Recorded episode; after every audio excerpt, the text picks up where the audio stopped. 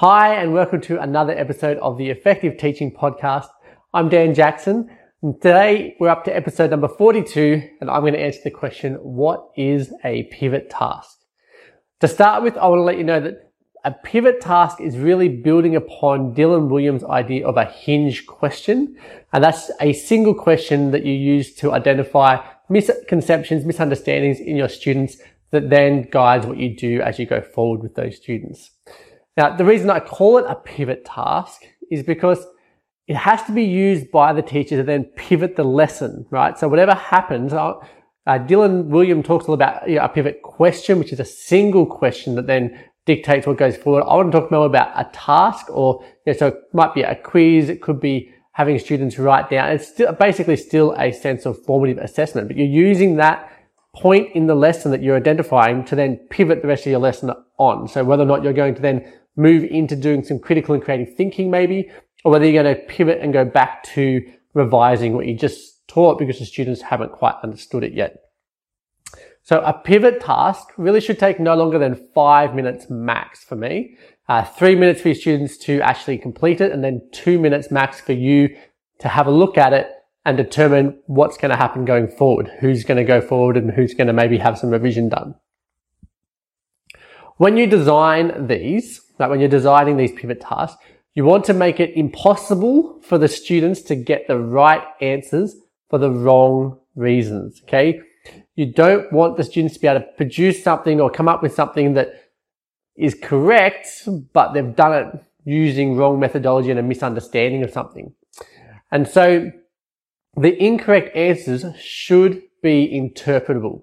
Okay. So when you're creating these tasks, when the students show you something that's slightly wrong, uh, you should be able to identify what the students don't understand based on what they've given you. Okay. And that's why I want to go a bit beyond just a single question. Okay. So how do we do this? So the easiest way is to ask open-ended questions rather than asking a simple one-off multiple choice type question because that will give you a bit more insight into what's happening in that student's brain when they start to write down an answer. You'll see the misconceptions coming out. Whereas if it's a multiple choice, it's harder. You've really got to think through in more depth your design of that question. I would even encourage you to get some verbal answers, uh, possibly even on video so that you can review it later. Okay. Now this pivot task doesn't necessarily have to happen in the middle of a lesson, but it's in the middle of when you're going through a topic. So a topic that you're covering might actually take you a couple of lessons, but it's really about, so once you've covered the content bit and you want to check that they're actually know and understand that content before you move into the higher order thinking that's based on that content. You want to check that they know it. And so that could be at the end of a lesson. It could be halfway through a lesson. It could be halfway through your second lesson. Uh, but I want to encourage you to really make sure you're checking in. Uh, and a verbal thing just allows you to see the student's process of thinking because they'll stutter, they'll get things wrong, they'll go back over it. Uh, much like, you know, the stuff that I edit out on these podcasts where I miss uh, say something and I've got to go back and revise that. Other ways are to ask for short demonstrations of their understandings, uh, but the pivot task often focuses on knowledge, right? It's focusing on knowledge is not focusing on the higher order thinking. It's done before you get into the higher order thinking. Now, one way to do this is to get a friend and design the question or the questions and then get another group of teachers to see if they can get the answer correct, but using completely wrong um, processes for doing that, right? Wrong reasons to get there. Uh, and so if you're doing that kind of a, approach, the first thing you want to do is you want to list as many misconceptions as you can that are common for this content.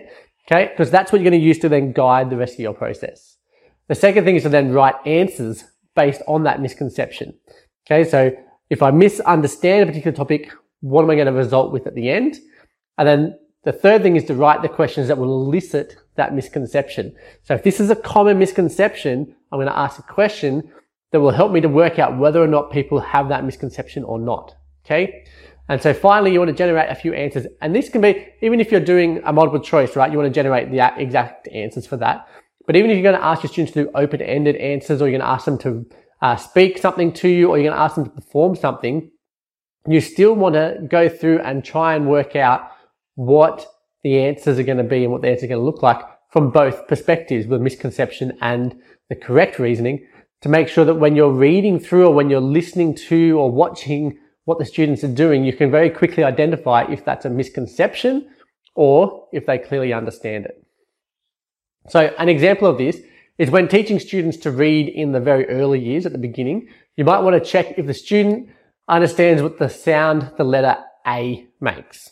Okay. Now the misconceptions are that it only makes really two sounds and that's A or A.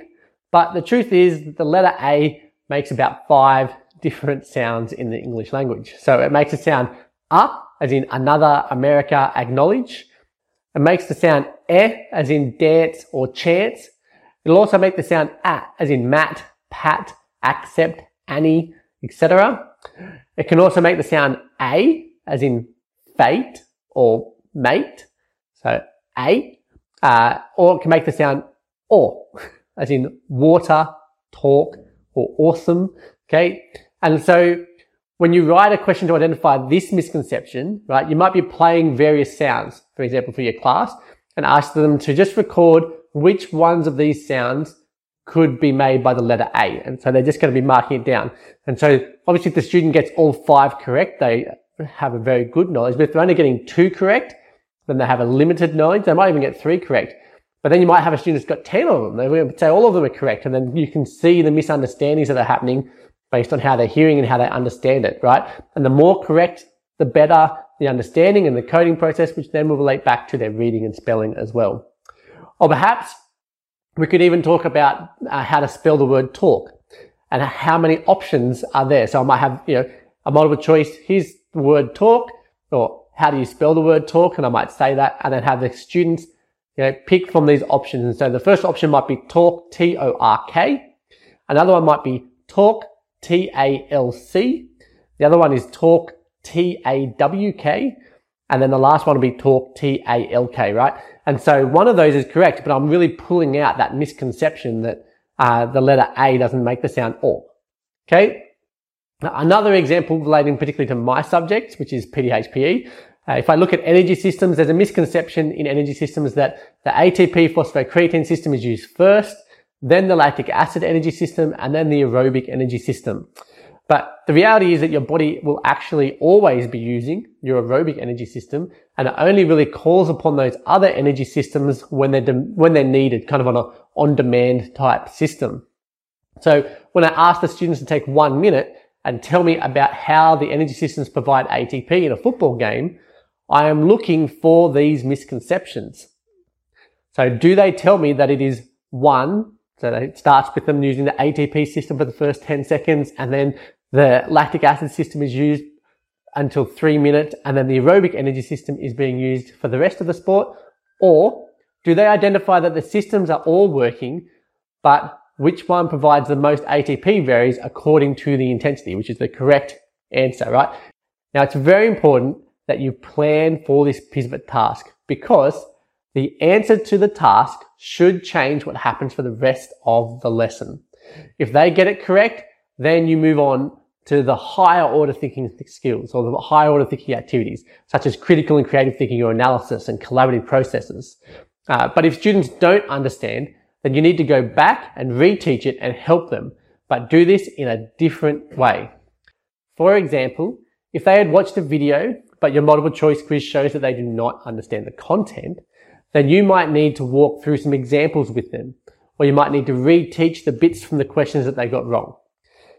The pivot task should lead to differentiation as well. Okay. If some of your students get it right and others get it wrong, then there should be a split in what happens for the rest of your lessons. Some of your students, the ones who got it right, should move on. The ones who did not get it right should have it retaught to them in some manner.